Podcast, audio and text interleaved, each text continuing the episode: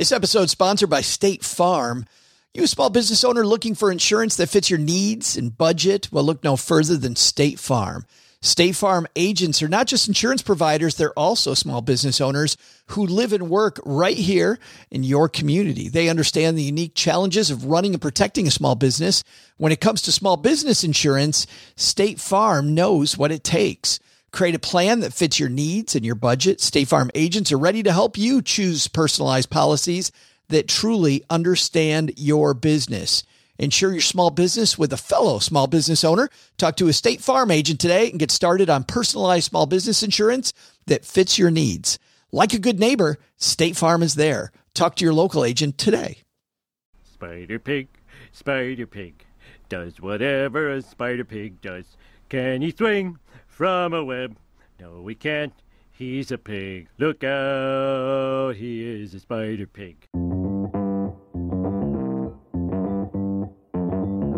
Live from Joe's mom's basement, it's the Stacking Benjamin Show.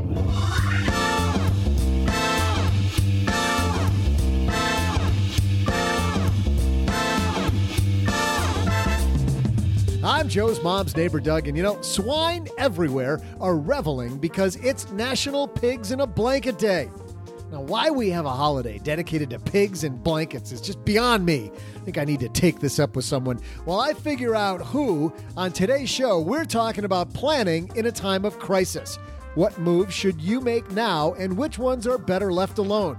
To discuss this important topic today, we welcome USA Today columnist and Mr. CEO of Hey Money, Pete the Planner.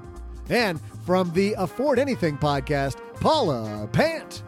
And now, you might have heard of him before, but last but not least, it's some dude named OG. But that's not all. Have you ever wondered how to experiment with individual stocks without losing your shirt? Today, we'll talk to one of the people behind BlueChxp, Michael Patak. Of course, we'll still magnify a listener's money question and serve up some of my amazing trivia. Now, the guy who has plenty of insulation, he don't need no blanket. It's Joe Saul-Sehy.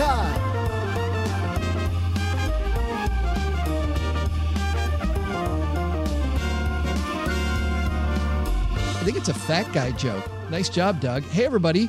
Welcome to Pigs Podcasting. I'm Joe Saul-Sehy, Average Joe Money on Twitter. And joining me across the card table for another day, six feet away from me, Mr. OG. Pigs podcasting. I'm I'm finishing out the last little remnants of Easter candy. You were that's what that's what we're you working were on. gobbling those things down before we hit record, like it was nobody's business. Getting the sugar going. That's good. Yeah, a little energy. You know, it's a Friday. It- nobody really wants to be working anyway, so you know you gotta. Good point. Yes. But but now I'm gonna have pigs in a blanket tonight for dinner. So Mhm. And a woman who it's good to see she's got more energy uh, from outside Las Vegas or inside Las, somewhere around Las Vegas. It's Paula Pant. I uh, have more energy. I've got my energy back. I'm sitting here drinking a vegetable juice, and I'm pretty much back to health. I think coughing a little bit, still taking cough syrup, but other than that, I'm solid. I'm normal again. I think vegetable juice, number one, vegetable juice and I'm solid don't go together. I was gonna say, Uh. I think you're I think you still have something I wrong. think, I think that's not good. but then number two, vegetable juice is kind of an abomination, isn't it? Oh, uh, so I make my own because the stuff that you buy at the store, I think, is just not good enough. I made this in a blender with carrots, celery, green leaf lettuce, scallions, tomatoes, and 16 drops of hot sauce. It's you're, But how much tequila? let's cut to the chase, Paula. Yeah, not only OG does she like vegetable juice, she's a vegetable juice snob. I make my own. Yes. I made my own. Right. Like you can see it, and I thought it was a chocolate shake. I'm like, right on, right? chocolate shake for podcasting. I like it. And a guy back to save the podcast. It's about time we have him back. I love it every time he's here. Our good friend from Indianapolis, Mr. Pete the Planner's here. How are you, man? I'm really good. I'm not drinking homemade vegetable juice, and I'm also not recovering from something awful. But I'm really glad Paul is okay. I that's all where my mind is right now, honestly. And you're happy she's in Vegas and you're in Indianapolis. Let's be real. I wasn't going to say that, but yeah, yeah, it's true. yes. Does it make you feel wanted, There's Paula? no way I can cough on you. no, that's right. Fair enough. Coughing over the internet. Hey, today's show, guys, is brought to you by The Stacker. That is our uh, newsletter where you can find out not just everything that's happening here in the basement, but you can also keep up with Joe's financial foibles. Head to stackingbenjamins.com forward slash stacker. I got the word foibles in. That's a, a good square on the bingo board. We've got Pete here. We got Paula here. We got OG. Let's get the party started. Hello, darlings. And now it's time for your favorite part of the show our stacking Benjamin's headlines. Our headline today comes to us from Kiplinger, and it's written by certified financial planner Lisa Brown. A coronavirus checklist tips for your mental and financial health.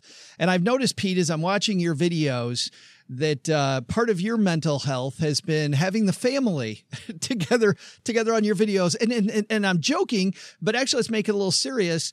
There's a lot of people working at home now, kids running around, trying to keep a full time job.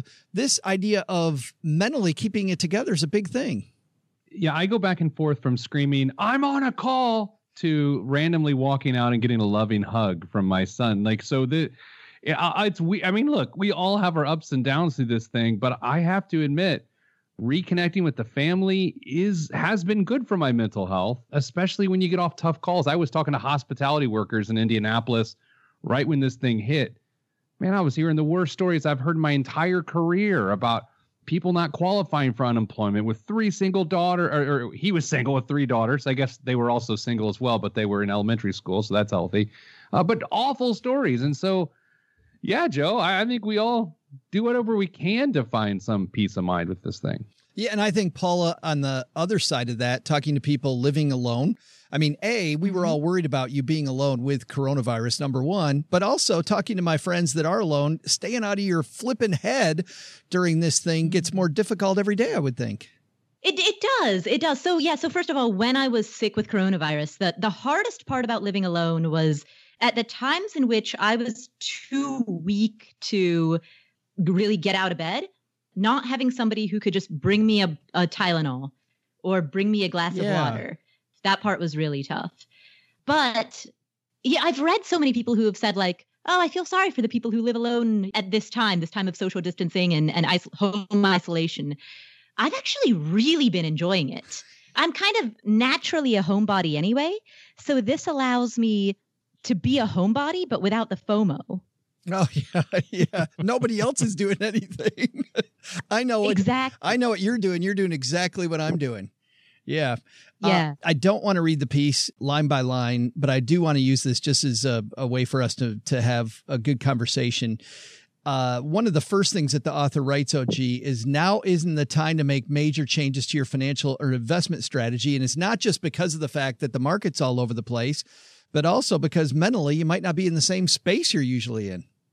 part of financial planning is recognizing that things aren't going to go your way and to have a game plan for that before things don't go your way. People say how do i react to you know this thing that's going on? And and the reality is is that people never react well to anything. People who are great planners act on things. And and uh, part of your plan uh, before this hopefully was some stress testing and hopefully was a little bit of uh, what if planning you know what if things don't go exactly according to plan. And for those people who were lucky enough to just kind of bury their head in the sand for you know uh, a few weeks we're certainly back not back to normal and we're certainly not back to from an investment level where things were. But if you had done nothing which a lot of times is the right thing to do in this case the downturn that happened in march has partially now recovered so that's helpful but then like you said joe when it comes to making decisions this is a terrible time to be making a decision you don't want to mix emotionally challenging times and financial decisions at the same time they're they're they're not going to end well generally Peter, you and the Hey Money team, are you guys fielding a lot of calls from people wanting to change the plan? Uh, mainly the, the economic fallout calls are what we're getting. Very few market calls. We have been talking to hundreds of people a week. Uh, it's funny. We're, in a sort of a sinking ship uh, as a nation, as an economy. Yet we happen to sell buckets for a living, which is sort of a weird, which is a weird sort of thing. We built this for this moment, but now that it's happening, uh, and we're talking to hundreds of hundreds of people a week. It's a little strange to be honest with you. But I, of the three problems that we're facing, the virus, the economy, and the market getting beaten up, the market being okay was the one thing I was pretty sure was going to happen because it always does. We don't know how long the economy is going to be beat up, and we certainly have no idea what's going on with the virus.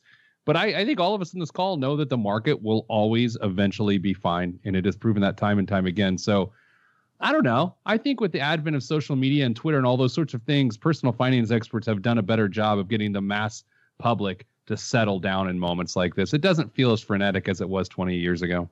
Why is it though, Paula, that it's usually during times like this that people want to abandon the ship, abandon the plan? I think it's often because people convince themselves that something unprecedented has happened. And so they, they tell themselves the story of now I have new information that's different from the information that I had last year or two years ago. So yeah, I've heard many of my friends, like the friends who are most wanting to sell, they don't think to themselves, I'm panicking. Like they're not conscious or characterizing it as panic they're simply telling themselves the narrative like, this is unprecedented. We have never had a worldwide pandemic in our lifetimes. That means that the rules are different. You know, because the rules are suddenly different, that means that I should pull all of my money out of the market because I think it's going to get worse before it gets better. So that's that's essentially the thought process that that some friends have expressed to me. Yeah. We actually had somebody that put a little stank on our show saying that uh, we have talked about the fact that, oh, gee, you and I have been through this now three different times between 2000 to 2002, the 2007 2008 collapse, and then this. And somebody said, well, yeah, you've been through this, but you've never been through this this. Hmm. But, but, but but every time, OG, uh, the only the only history is the history you don't know. Is yes. that uh, who's who? Which quote is that? Is that every, a Mark Twain quote? Is it a Woodrow Wilson or not a Woodrow Wilson? He doesn't quote. He doesn't have a lot of famous quotes. Who's the? Uh, I think it was uh, Steve-O. Churchill. Steve-O. Steve-O. yeah, that's another one. It could have been him. I'm not exactly yeah. sure. You know, Woodrow Wilson, Steve-O. One of those two guys yeah. had this one. Yes both, quite certain of both it, national uh, heroes. But doesn't that happen every time? Every time we're told this is different, OG. Sure, absolutely. And in some respects, it kind of is different. Paula, like you said, you know, we've never had in our lifetime, and there's not a lot of people whose lifetimes this has happened in. You know, I, I like reading the stories of, you know, the 104 year old battled this mm. twice, like gave it the yeah. double bird on both sides, basically. You know, it's like, yes. But, um, uh, thankfully, by the way, I'm not upset about this. I'm not I'm not angry that I didn't have to deal with this when I was younger or a kid or, you know, any other time in in history over the last 100 years. But if it looks like a duck and it walks like a duck and it talks like a duck, it's probably a duck. And that's what this is. This is just a duck by a different a different name and the next thing that happens will be something else that's never happened before. Like Pete said, from a market standpoint, from an investment standpoint, we know not the day nor the hour of what the bottom is nor the top, but I know where it'll be in 50 years from now, and it's going to be a lot higher than today. So if I still have 50 year money, which a lot of people do, then you should have 50 year investments. Be okay with that. The second point, Pete, uh, that Lisa makes here that she says you should do. So you shouldn't make decisions around changing your overall financial strategy, but you should reassess your cash position. Do you agree with that? To some degree. I mean, I, what I found, I found interesting is there have been some personal finance rules that have been broken over the last month and a half, and rightfully so. The idea that if you're trying to aggressively pay off debt, for instance, maybe you don't. maybe you go cash heavy. So I think that's the big thing. I mean, I think you've got people who are just addicted to paying off debt. We're going to be mortgage free in two years and all of this, and it's like, you know, that strategy is a little interesting right now. I know that's become the popular movement of be completely debt free. And by the way, I, I, subscribe to that to some degree, not all the way. But I think right now people are breaking personal finance rules and cash positions one of them. Who should be breaking that rule right now? No, anyone that doesn't have an emer- a three month emergency fund at the very least. It, it's crazy how many times I've had to tell people who, who've asked individual personal questions yeah, you should pay minimum payments on your debts and actually just get as much cash in the bank as you can. And they think you're nuts. Well, yeah, but I tell them before they tell me I'm nuts that I'm nuts. I, I say, hey, look, what I'm about to tell you is nuts, and I I pre-apologize to everyone. But this is what this is the advice, and and that's the challenge with this. It's For years, we've been screaming, please have three months emergency fund, please have three months emergency fund. And now that people don't, we can't sit there and just say, I told you so. Right. We have to try to fix what's left. And, and that's what a lot of people in our business have been doing. Don't say I told you so. Got it. Okay. All right. I won't. Oh, I won't It's, stri- it's strike that tough from the not record. to. It doesn't help. It's friendlier just to say, told ya. Don't Yeah. look now, but guess who has two thumbs and was right about this one? This guy. You could do the Dr. Phil. So no emergency fund. How's that working out for you? How's that working out for you so far? Yeah. That's right. Paula, her next point is for those working, invest more money in a 401k retirement account. What do you think about that? Oh, heck yeah. I love that. If you have a solid emergency fund, like if the fundamentals of your basic day to day life are taken care of, I love the idea of increasing your contributions to retirement funds right now because the market is is lower than it has been for a while. So you can pick up you can pick up index funds at a cheap price right now. Last thing she says here, OG, is uh, even though you're sticking close to home, get the heck out of Dodge. Take a walk every day. Leave your phone at home. Exercise. This is the probably the most important thing, and I've talked about this a little bit over the last couple of weeks. That I've noticed there's more people outside. My kids are going outside. The neighborhood kids are going outside. They're not playing together. They look at each other from across the street and wave. But um, this is maybe a little bit of a strategic byproduct of this kind of uh, quarantining ourselves is that we start realizing that there's other things to do other than sit inside and play on our phones and watch movies and and commute and all these other sorts of things that really just kind of suck the life out of everybody. So you have to take care of yourself and when you have that stress, that extra stress of and then I also take care of all these other people if you live in a big household or you have a lot of moving parts, you got little kids at home and two working parents and you're trying to juggle all that, you have to take a step back and just it's okay to have a little me time. It's okay to have a little bit of detox time and wherever you can steal it, you should. The great news is that if you're working from home, you can just be like, "Oh, I don't want to do the camera thing, guys." And then you just do your Zoom call while you're walking. You put yourself on mute and nobody knows the wiser. So, But don't take it to the bathroom. We've all seen that video. Watch out. don't out. do that one. Watch out for Change that your clothes or but that's why I said you just don't have the video Yeah. on and you can go for a walk. Most of us have, uh, I think a lot of us have kind of mantras that helps us get through this. Pete, what would you say is kind of your mantra these days? as of late, it's that people are going to have to refight battles that they've already won. You know, I think a lot of people have made a lot of personal finance progress over the years, and unfortunately, some of that sweater is going to unwind in this time frame. And so, my personal mantra even goes back to our my business itself. It's like, look, we built a monster. Yes, it's getting affected by like everything else, but we're the people who built it, so we can build it again. And I, I think just the general person needs to understand. Maybe you paid off a ton of debt. Maybe you built a rental property empire. Maybe you did all these things and they're starting to fall apart. Well, guess what? You're the right person because you did it the first time, and and that's that's my mantra right now. What's yours, Paula? I don't have a mantra specifically, but yesterday actually, I went into Evernote. I opened up a new document in Evernote. I titled it Paula's Money Rules, and I wrote down 15 rules, like firm rules about the management of money that I should be obeying for the rest of my life.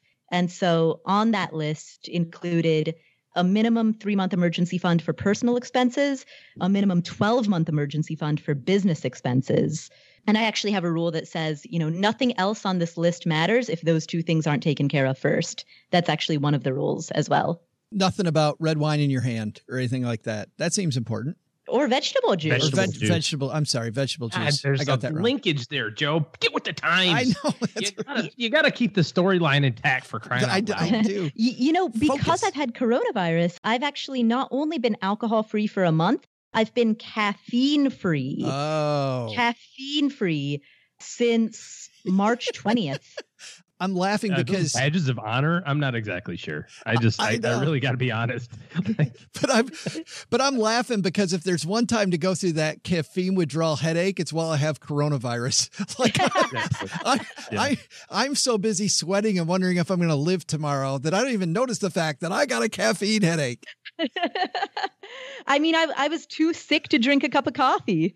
Yeah. And then and then once I recovered, I was like, wow, I'm you know, I'm the type of person who can't start her day without coffee. So once I recovered, I was like, let's see how long I can keep this up. Yeah. Yeah. I can't. well done. I can't. I can't do that. I got to make sure I never get it because I couldn't do that. Well done. Yes. You know, it's- I was thinking one of my personal beliefs is if I'm going to be sick, I might as well be drunk. yeah. So, so I just feel like I would have been drunk and with coronavirus at the same time. Just, I, am not sure how those two things match up, Uh, frankly. but probably do not take medical advice from our show. Please do not take medical My, advice. my, uh, that's my, that's my medical advice mantra. My, oh, boy. um, oh boy. my coronavirus one or the pandemic one is uh, what I've been putting on every email is be of good cheer. There's there's God darn it, you know, we were talking about social media and stuff like that, and I can't stand everybody who, you know, I mean, there's there's so much political, you know, vitriol between everybody on this. There's so like, how about we just get better? Can we just do that? Can we all just like tie a yellow ribbon around the tree, try to like have Fourth of July be a good party where we all lock arm in arm that's not six feet apart for once. Oh, yeah. And it's partly because we're all in such close, close quarters now with people that we don't necessarily like. Could you imagine? this is a little side note. My my in-laws were going to come down in March, and we're like, "No, you should probably stay." Holy, dodged a bullet there. I mean, I love them, but can you imagine like like th- they can't legally can't go home. Like you can't do kick them out and make them live in the street or something. I don't know. So just be kind, everybody. You know, be kind to your neighbor virtually and your kids and your family.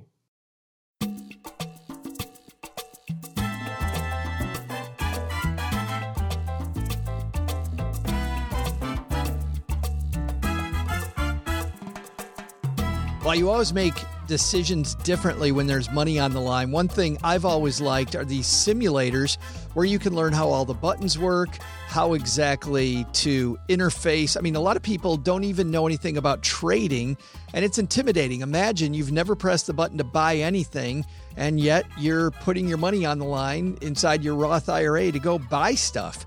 Well, a company called BlueChxp changes all of that, uh, spelled B L U E C H X P.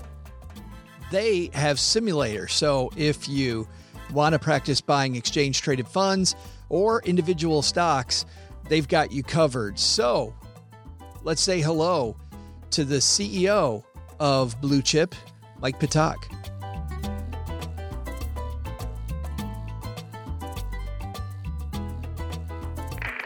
And on my dad's shortwave, it's my new friend Mike Patak. Mike, how are you, man? Doing good. How are you today? Well, I'm fantastic.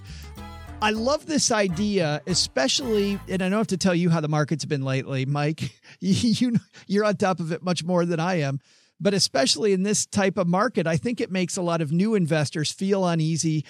Somebody that doesn't know how brokerages work, they get all they get all worried about it. So I think it's the perfect time to talk to a guy like you. But what I want to do, what I like doing, is hearing about origin stories. How did you guys actually come up with BlueChxp? Tell me about how you got started.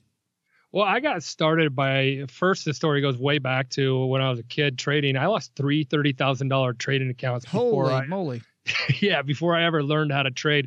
Uh, I grew up in Nebraska. Always the last people to know. Nothing against Nebraska, but always I had nobody around me that knew the markets or anything like that. But TD Ameritrade, which was just a Ameritrade at that time, opened up, and I dropped off. Um, I had a vending machine company. I was an entrepreneur and all that kind of stuff. So I dropped off 30 grand here, and then 30 grand, 30 grand over the course of 18. Since I was 18 years old to about 23 years old, I lost ninety thousand dollars. That was trading in the live markets, and I remember getting baptized by fire. Literally, I was just like, man, this is I'm getting crushed. I love trading. I'm having big swings, but I had no dis- discipline, no risk management, anything like that. How can you? Up- how can you? Just to stop you for a second, Yeah. how can you lose thirty thousand dollars on three separate occasions and still enjoy it? It, it was over time. I mean, one one of them was the pump and dumps. I mean, I started trading in '98, Okay. uh, '99. Things were really moving back then. sure. I graduated from college in 02 and I still wanted to trade. I was out of money. I had to sell my vending company to uh, pay off one of my thirty thousands because that was a line of credit that I pulled out. But uh, long story short, on that one, I moved to Chicago and got with a prop firm here and they put me on a simulator. That's the first thing they go, you're hired. We're not paying you. You got to show us on a simulator you could trade, and we'll flip the switch live. I remember being like, hey, I, uh, you know, what do I got to do? They're like, you got to show us a, you know, $300 daily average without losing $300 in a day. And that little one to one risk reward ratio is at the time uh, was huge. For one, it threw me back. I'm like, okay, I traded bigger than that. And I remember the guy who hired me goes, hey, uh, there's a reason why you're here. So you're hired, show us this on a simulator, we'll flip it live. And I, I proved that out and I found out the importance of, of learning on sim. A lot of people don't know what a prop firm is. Can you just tell us what that what that is, what you're talking about? Yeah, it's basically uh, you have the opportunity to trade somebody else's money. So you come in there, either they hire you based on a resume, they hire you based on your, they know your uncle, they hire you based on uh, your own performance. And this firm hired you on if you could showcase your abilities in the simu- on a simulator, trading the market that they were going to back you on. Um, they would put the money behind you and you would split your profits 50 50 with them. So you had no risk on the table, but you did have to prove yourself. So I did that and I proved myself and I became a prop trader for them. Tell me about that on a daily basis. Uh, how high would your blood pressure get, or did you get pretty good at controlling that? Well, I guess it was like the first time I really started watching my downside. The uh, I never really watched my downside too much. I always had this ego of it's going to go up, it's going to go the direction I, I want it to go. I never really had stops in on my in, in the early days. And it wasn't until I started watching my downside and them saying, "Hey, you have a $300 daily loss limit. When you hit this, your whole system locks you out, and you can't trade anymore for the day." Um, you know, you take the train into work, take the train back home. That costs you money. You're not getting paid. Uh, you had to pay for lunch and you're sitting there trading. So last thing I want to do is lock myself out of you know trading so i always watch my downside and that really helped me to learn you know how to put days together how to put weeks together and then how to build your account watching your downside if you watch your downside the profits tend to take care of themselves that's funny. One of my favorite books from the 90s, Mike, and it's a pretty boring book for people out there, by the way. But the lessons in it are good, but it's incredibly dry. It's a book called Trading Rules. And it's a guy, I believe mm-hmm. he was on the Mercantile Exchange. And um, one of his trading rules is specifically about working your downside. And as you know, over there, they're doing something far more risky than most of our listeners are doing every day. And he was far more worried about his downside than, you know, probably most people listening to this get worried about their downside. Mm-hmm, exactly. And the downside is so important. It, it, put me in the position where I ended up going from a prop trader. I got out of uh, being a prop trader and traded my own money in the trading pits electronically using the same risk reward that I learned with that group and building my account up, having one of my best trading years in 2008 during the financial crisis. And then I remember thinking, you know what? Things started slowing down. I, I come from an entrepreneurial background that's when like BlueChxp popped in my head and said, what about, you know, when your teacher said, Hey, pick a stock, we're going to watch it. Yeah. All that kind of stuff. Like I never got that experience in like the simulator too much. I jumped right into the markets and I lost a lot of money. I can only imagine how many people got crushed last week uh, with the big moves and, and whatnot. And, and uh, so the coronavirus and, and the volatility here, you got to understand risk management. And how do you learn that? Uh, when you're so focused on making as much as you possibly can. So those lessons all taught me taught me that. I then started trading well on my own and started BlueChxp to help other people learn before they ever risk anything, have that safe, fun gateway. I know people want to be educated, but they'd rather be entertained. Right. Smash those together, smash those together and say, hey, always make sure you have your risk parameters set. We make that fun when you're in the app. Um, so each time you make a, a, stock pick, you're always you know setting how much you're willing to risk, how much you're looking to profit. So there's your risk reward. And you know, funny thing with being profitable and being consistently profitable, if you have a say a hundred dollar loser and a two hundred dollar winner, you only have to be right forty percent of the time to be consistently profitable. I mean, you keep that math on your side. That's what we try to help people understand and, and guide them and then get them in a position where you know they're going to be trading on our on on BlueChxp's brokerage account which we plan to launch here soon. Gotcha. Well let's walk through it. I'm at the app store right now and and looking at the screens. Is that the first place people go if they want to get their hands on BlueChxp? Correct. Yeah it's uh, we're on ios right now. What's great about that is you can download all you ios fans we have an android waitlist that's growing and uh, you download the app and then you're going to get uh, basically the minute you get in the app you're going to get guided by Coach Blue.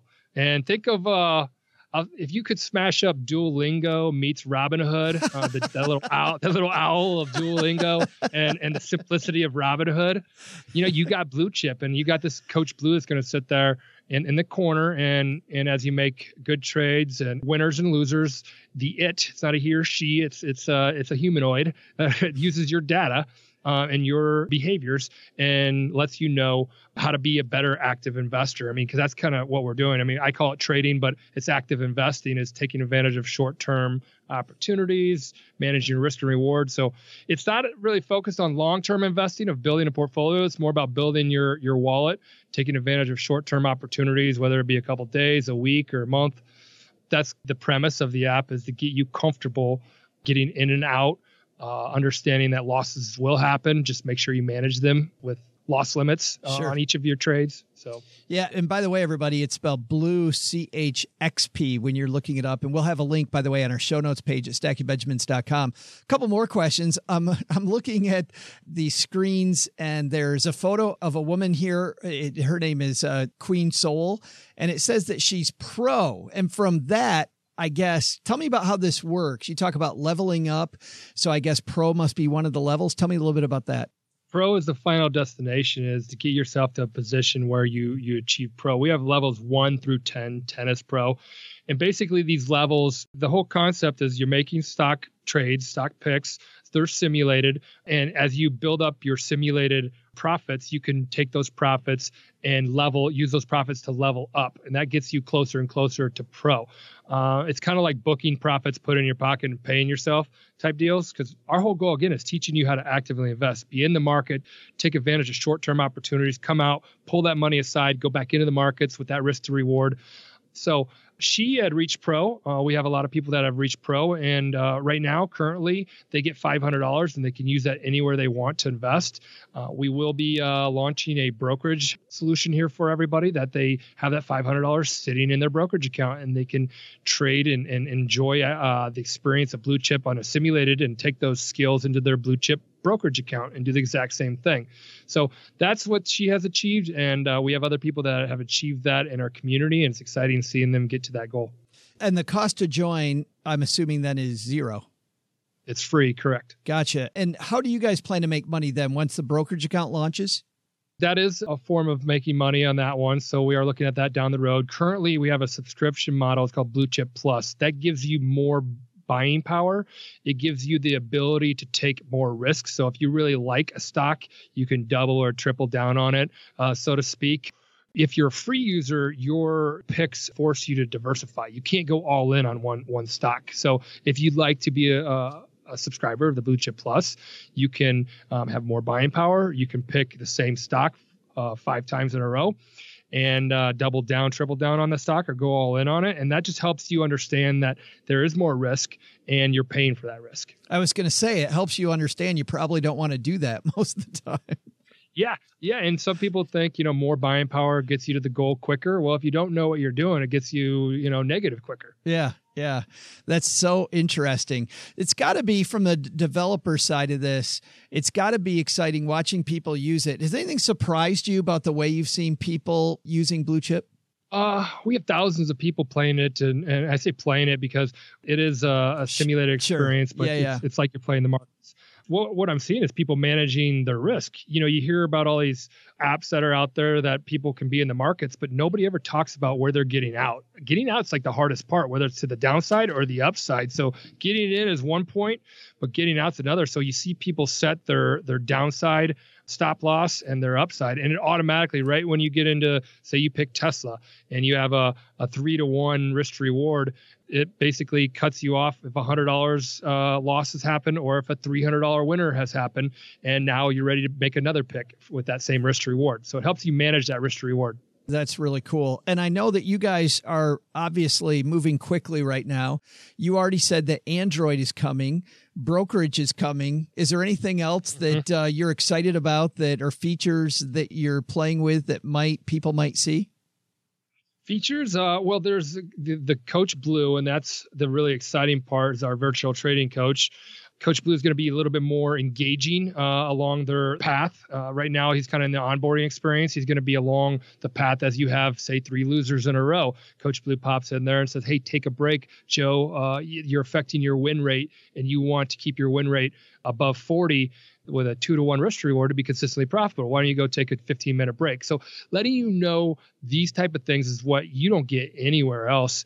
Uh, eventually, we'll have you know using the other community data to say, hey, so and so leveled up by doing this, or so and so became pro today with this type of win to reward, and it helps you understand risk management that's what I like about what we're trying to do here. We're focusing on helping people manage their risk, being risk conscious when they go into the markets it's so interesting. I love the fact that people can get their feet wet and learn about trading, especially in these markets. And I love the fact that you can make some really bad mistakes and not lose your ass. I like mm-hmm. I, I like that. Mike, thanks a ton for hanging out with us for a few minutes and talking about BlueChxp with us. And everybody, by the way, we'll have a link to BlueChxp again on our show notes page at stackingbenjamins.com yeah, if you want to check it out, you can use the uh, we got an invite code for everybody here oh, called cool. Stacking Benjamins. Yeah, just use type in Stacking Benjamins. You'll be uh, given some nice perks. Awesome, cool, and we'll have that link on our show notes page at stackingbenjamins.com. Great stuff. Thanks for having me on. Hey there, trivia fans. I'm Joe's mom's neighbor, Doug. I know all of you get a kick out of the holiday calendar that Joe's mom gets me every year, but for crying out loud, I mean, pigs in a blanket day? We're in the middle of a global pandemic and we're worried about making sure that pigs have blankets? Do pigs even need blankets? These people. I think it's time for me to write a note to the official holiday creators and get this day removed from being an official holiday. Hey, what are these? Huh. That's pretty good. Well, man, that's pretty good. These little hot dogs and uh, inside these Pillsbury rolls. Wow! Hey, here's your trivia. Companies make lots of money by using characters. So, how about this one? What year was the Pillsbury Doughboy introduced? While you think that over, I just came up with a great idea for a snack. All right. Uh, for those of you new to this show, we have a year long competition between Paula, OG, and Len. And uh, today, Pete, you're playing the part of Len Penzo. Congratulations. Sorry, Len. This is going to be bad for you. You guys, by the way, have very similar hairstyles. I just have to say, you and the you no and hairstyle, very much. The score so far this year, OG has six. Len slash Pete today has five, and Paula is all the way up to three. Woo! Making a move up. I'm catching up. Making a move up. All you had to do was sweat it out. That's that's what happened. You got that temperature up, and now the brain's going, and you're good. So that means Paula, you get to de- decide first. Are you going to guess first, in the middle, or last? I will take the last guess. Pete, you're up next, and we've changed it since the last time you were on. Now it's just closest. It's no longer closest without going over. Okay. So, would you like, and I know that makes all the difference in the world, and I know you're way uptight about this, but would you like to go in the middle or first? Uh, I'll take the Jan Brady slot, the middle child, please. right. And OG, that means you're kicking it off. Pillsbury Doughboy made a lot of money for that company. Well, probably not personally, but helped them make a lot of money. What year? um, let's see. Pillsbury Doughboy. That seems like something that could have been around a long time, like um, the Mr. Peanut guy, you know, that they killed, and then did he is he resurrected now? I'm, I'm he came back followed. as like a baby yeah, peanut, yeah, didn't he's, he? He's back. Yes. They killed him and they brought him back, like Sherlock Holmes. It was a very important. Like a small peanut, line. though. Is he a baby peanut? Is that the deal? I'm not sure. It's not the but, size uh, of a peanut. Yeah. Honda Pillsbury Doughboy. Um, let that go across the plate. Uh, so I, I'm going to say uh, 1931. 1931. Pete? You know, I, I just get this image of like the Pillsbury Doughboy talking about baking up uh, war bonds or something. You yeah, know, just yeah. like, war bonds. so I, I was thinking in the same area. Um, uh, uh, oh man, it's just too tight. But I'm going to go 1925. 1925 for Pete. So Paula, interesting. So closest, the rule is closest. Oh, here we so go. I'm going to guess 1932. 1932. That way I capture anything that's after that. And at the very least, uh, it'll be very difficult for OG to amass a bigger lead on you. at least keeps the leader at bay. Maybe. All right. Well, you know what we do here? We would tell you the answer, but we have to make you wait. We're going to be right back with that.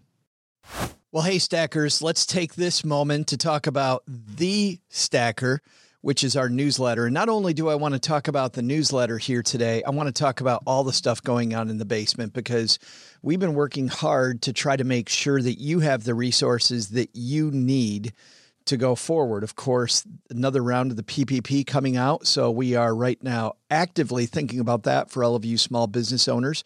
Of course, we're also worried about the fact that you're stuck at home. So, what better use of your time than to do some decluttering? And that's why we had Tracy McCubbin on last week. And of course, people looking at all kinds of investment opportunities or maybe traps, which we think is the case with oil right now. A lot of people are going to get their fingers burned buying oil this last week. And that's why we talked to Dr. Daniel Crosby.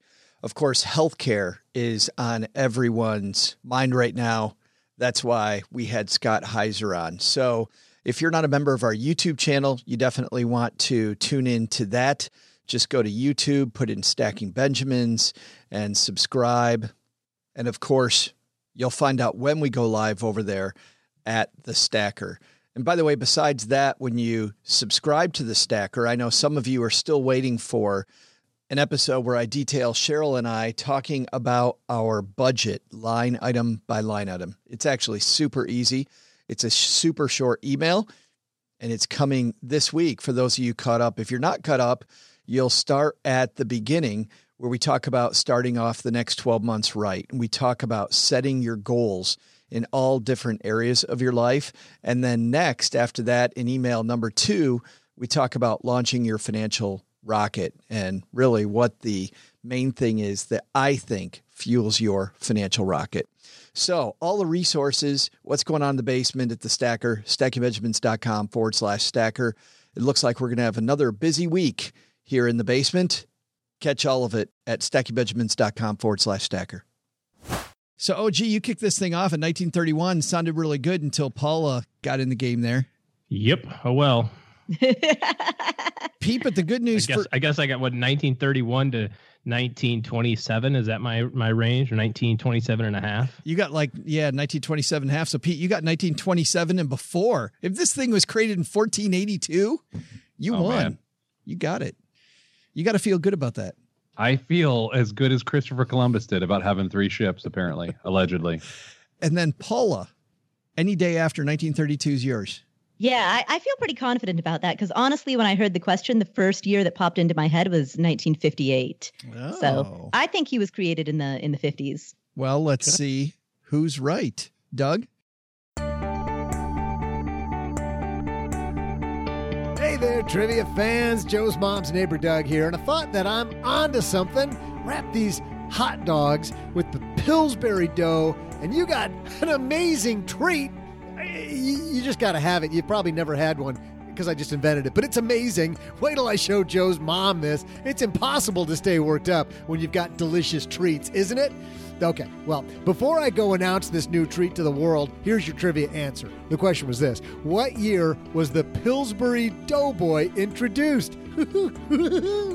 While it may seem like the Doughboy has been around forever, he's almost as old as Joe is.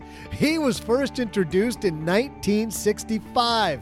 Time to get the word out about these hot dogs in a roll, though. I got to pull in my marketing team on this one. It's going to be huge. Woohoo! I feel like victory on two fronts because not only did I win through like my strategy, but also my my actual guess, which was 1958, was pretty darn close. It's impressive. And, and now you're going to brag about that all week until we get back together next week, aren't you, Paula? I mean, I got nothing else to do. That's She's going to be online. Who's who's got two thumbs and knows the Pillsbury Doughboy answer? It's it's, it's Paula. And by the way, Doug, I'm uh, after 1965, so fat guy joke to start the show, and then old guy joke after that. That's pretty. That's that's that's not good. But Pete and OG, you guys uh, a little early. Well, uh, just it looks like Len will be sending me even more hate email uh, in the coming weeks. So sorry about that, buddy. Yeah, that he already does. Sure. That's exactly right. Yes. Hey guys, let's take out the magnifying glass and help somebody do better with their money. Today's hotline call comes to you courtesy of magnifymoney.com. Pete, you know what happens when you go to stackingbenjamins.com forward slash magnify money? You have the greatest moment of your life. It is incredible. It's like the Second angels sing. the angels sing, the clouds part, and you find out that 92% of the products available online all ranked at Magnify Money. And those brick and mortar tools you've been using, like that old checking account with fees, the savings account that pays you nothing, those credit cards with no rewards, or the consolidation loan that doesn't work, not anywhere near best in class. Head to stackingbenjamins.com forward slash magnify money for more. Today we're going to help Jimmy magnify his money. Say hi, Jimmy. Hey, Joe and OG. Kind of smells down there in the basement. I don't know if you guys maybe want to change your socks or take a shower or something.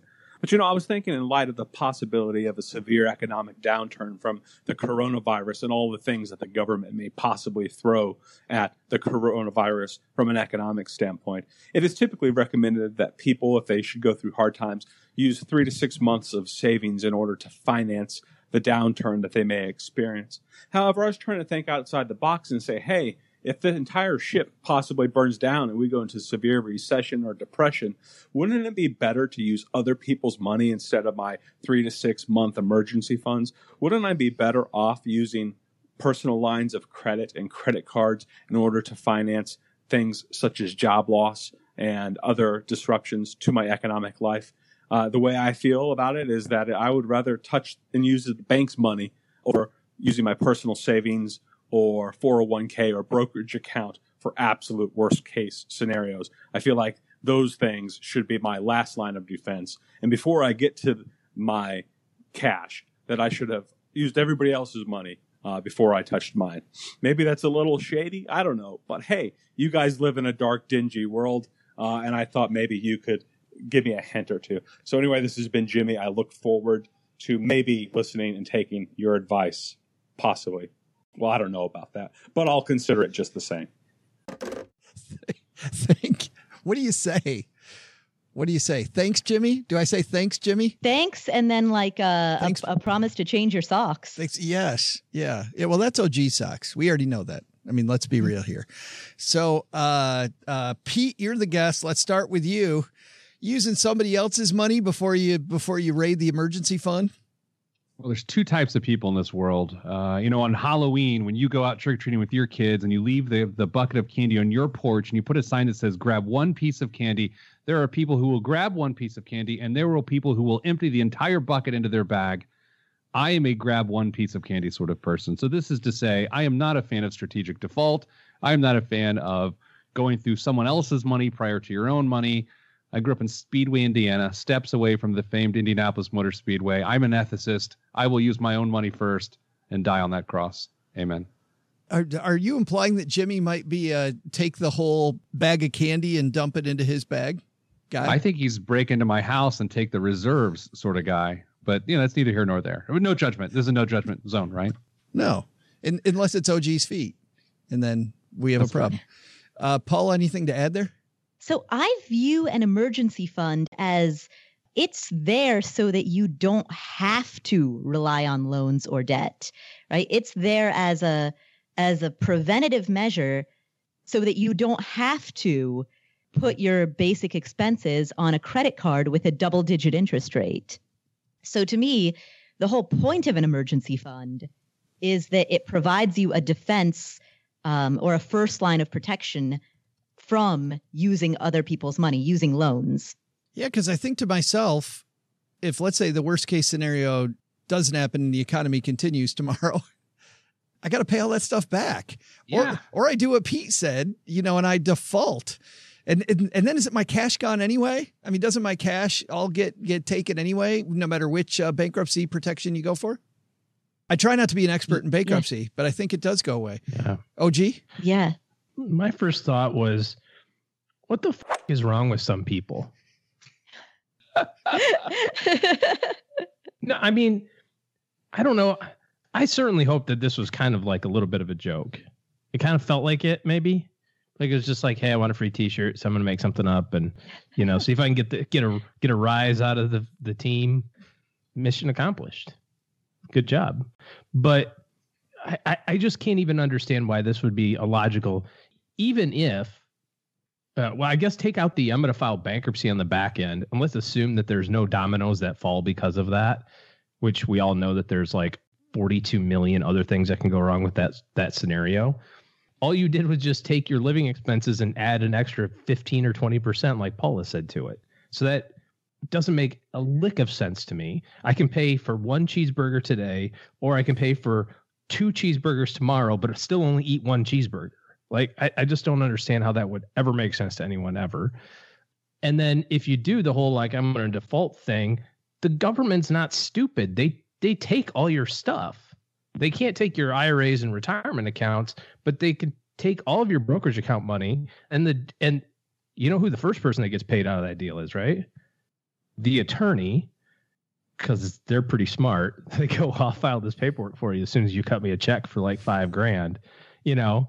So you're out additional money. And then you go to the court process and the judge goes, What about all this money you got? And you go, I didn't want to use it. And he goes, Well, guess what? Today's the day. And your credit's ruined and you can't get a job because they're going to look at your credit reports for jobs and your car insurance goes skyrocketing high because people have bad credit are also terrible drivers I mean, like there's so many other things that go wrong with this idea. Not to mention that you're a total asshole if that's what you think that you should rack up credit card debt and then go default on it as a means of living. You know, there are people out there who unfortunately are going through that, right? They're trying to they don't have any emergency fund, they don't have a job, they don't have a way of putting food on the table. And right now they're thinking about like how am I going to make that $74 you know minimum payment right now and uh here's this dude that's got a pile of money going yeah let's rack it up on my credit. Like okay anyways. I'm gonna take it as a joke. Ha, funny joke there jimmy. You got us all.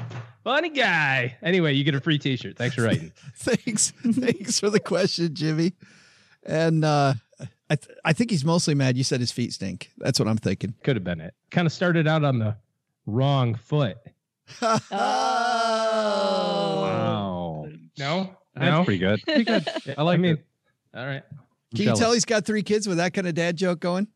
You can tell. strong? yes. Thanks for the question, Jimmy. You got a question for us? Head to stackingbenjamins.com forward slash voicemail, and uh, we will, as snarkily as possible, have OG answer yours as well, uh, and the rest of the team chip in. That's going to do it for today, guys. We'll let our guest of honor go last. Paula, what the heck is going on at the Afford Anything podcast? Tell me. On the Afford Anything podcast, this week we had a guy by the name of Joe Saul-Sehy uh, Woohoo! join us on the show to answer lots of questions, including a bunch of questions that we got about the current economic crisis. is there a crisis? Is there a crisis? Yeah, you know, there's a thing going on right now. I don't know if you've Oh. seen the news lately, Oh. but there's kind of this thing. Anyway, you'll probably hear about it soon. Um, so, yeah, so Joe, you join me to talk about that. And also, uh, we've started this new segment called PSA Thursday, where every Thursday we roll out a bonus episode in which we talk about how to handle these modern times. And so, uh, so this week we talk about the market. Like, let's make some sense of the market. What's going on here? It started off as let's make dollars of the market. Now we're down to let's make sense of the market. Oh, nice fun. You're welcome, America. You're So, welcome. so yes, all of that is on the Afford Anything podcast. Yeah. Oh, gee, you got anything exciting going on this weekend? Actually, I do. My uh, oldest kid turns 13 on Sunday. Oh. So he is going to be a quarantine.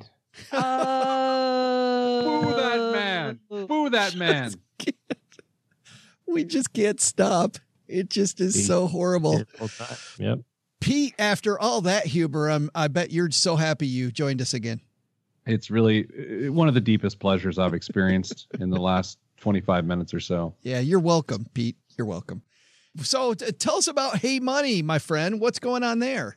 Uh, the goal was to answer everyday financial questions at an affordable price. So uh, basically, for 20 bucks a month, we give you access to a CFP or accredited financial counselor who can answer all non-investment questions as it relates to your financial strategy. And uh, we think uh, we try to price it for the masses. You don't have to make hundred thousand dollars a year to have a good piece of financial advice. You can, you know, make 40 grand a year and still have access to good financial advice. So that's our mission. You can go to callheymoney.com to learn more.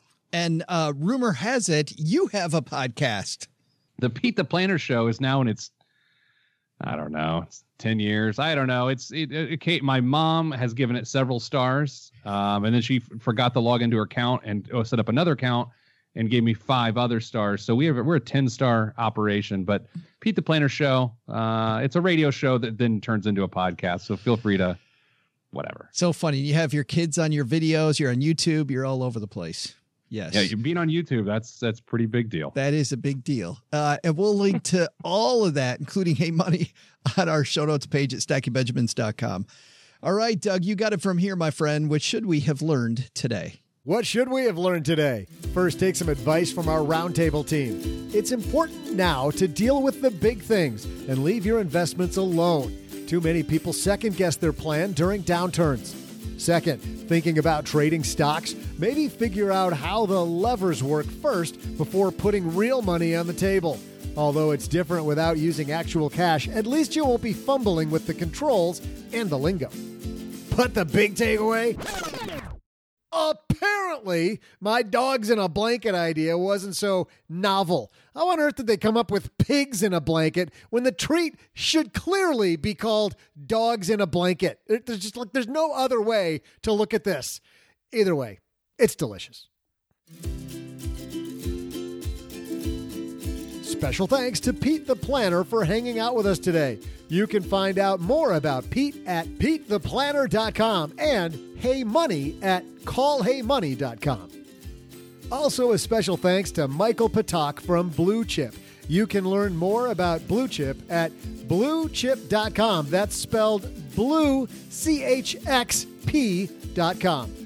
Uh, yeah, you never would have gotten that. So just go to find all these links on our show notes page at, uh, you know where that is too. Why do I even do these credits? Everybody knows you just go to the show notes page and you find the secret to life there, right?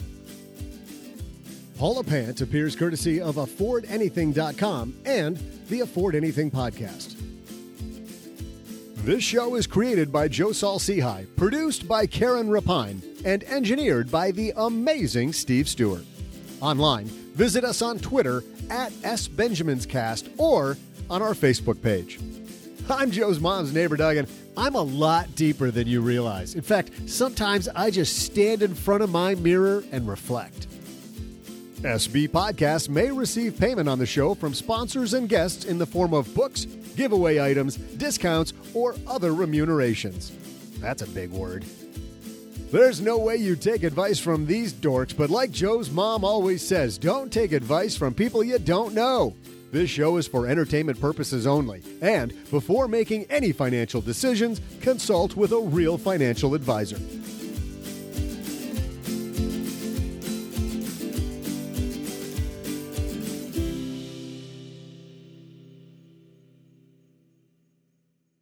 What are you still doing here? The show is over. Go home.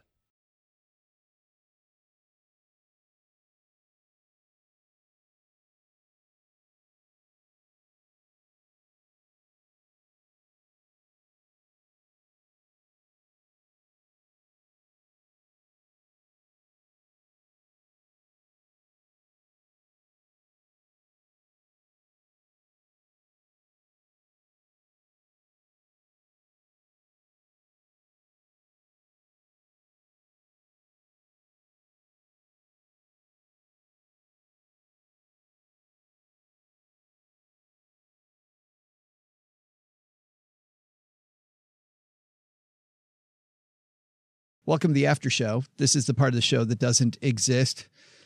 Miraculously, Doug just came up with this new idea called pigs in a blanket, which always, always kind of, I thought that was just a weird thing pigs in a blanket. But because hot dogs are not all pig.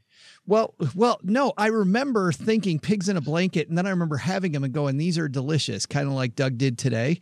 So I'm wondering if there was a food like that in your life growing up, or something that you thought was was not a great thing, and then you're like, "Oh, oh, I should have been eating this all along or drinking this all along."